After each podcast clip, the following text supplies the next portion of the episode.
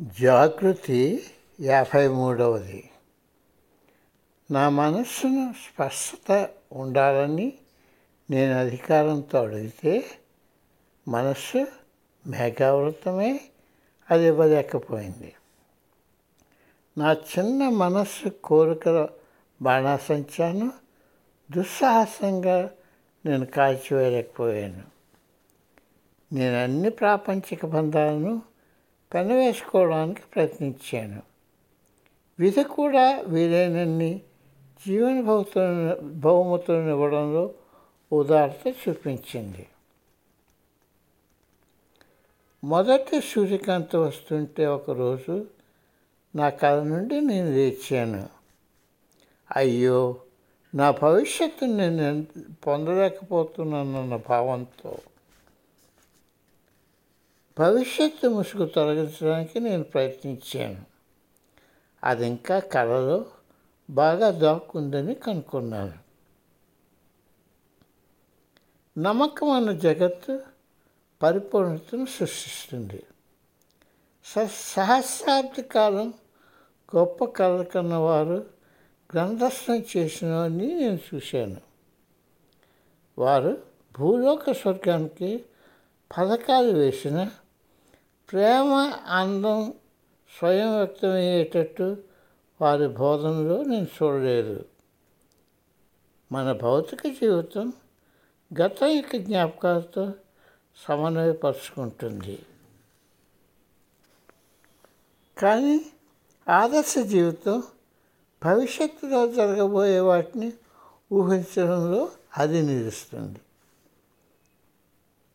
మట్టిలో భూస్థాపితమైన గ్రంథాలలో సంవత్సరాల తరబడి నాలో అవిచ్ఛిన్నంగా ప్రవహిస్తున్నదేదో నేను వెలికి తీసి కనుగొన్నాను.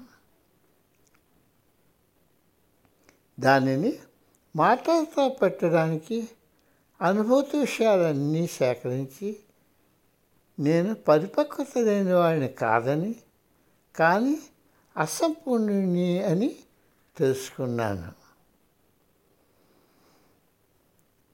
నాకై నాకు తెలుసు నేను ఇంకా ఏదో అర్థాన్ని అనుభవంకి అనుభవంలోకి తెచ్చుకోవాలని.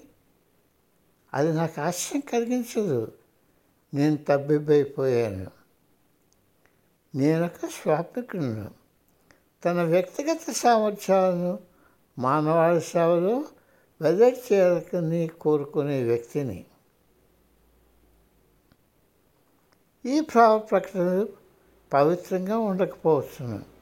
కానీ అవి నా హృదయాంతరాలలో నిశ్శబ్దంగా ఉండేటట్టు మూయబడిన ప్రతిరూపానికి అవి పరోక్షంగా చెందుతాయి. ఈరోజే నేను ఒక నిర్ణయానికి వచ్చాను. దీనిలో నాకున్న పరమశ్రేష్టమైన విలువను కనుక్కున్నాను దాన్ని నేను భగవత్పరం అంటాను. అకస్మాత్తుగా ఒక చీకటి రాత్రిలో మన కళ అంతమవుతుంది. సత్యం ప్రకాశిస్తుంది. మానవుడు అంటాడు అదే నేను అని. ఈ విధంగా ఆ విధంగా పరిమాణాలు వెదజే పుష్పాలు గాలిలో విడుచుకుంటాయి.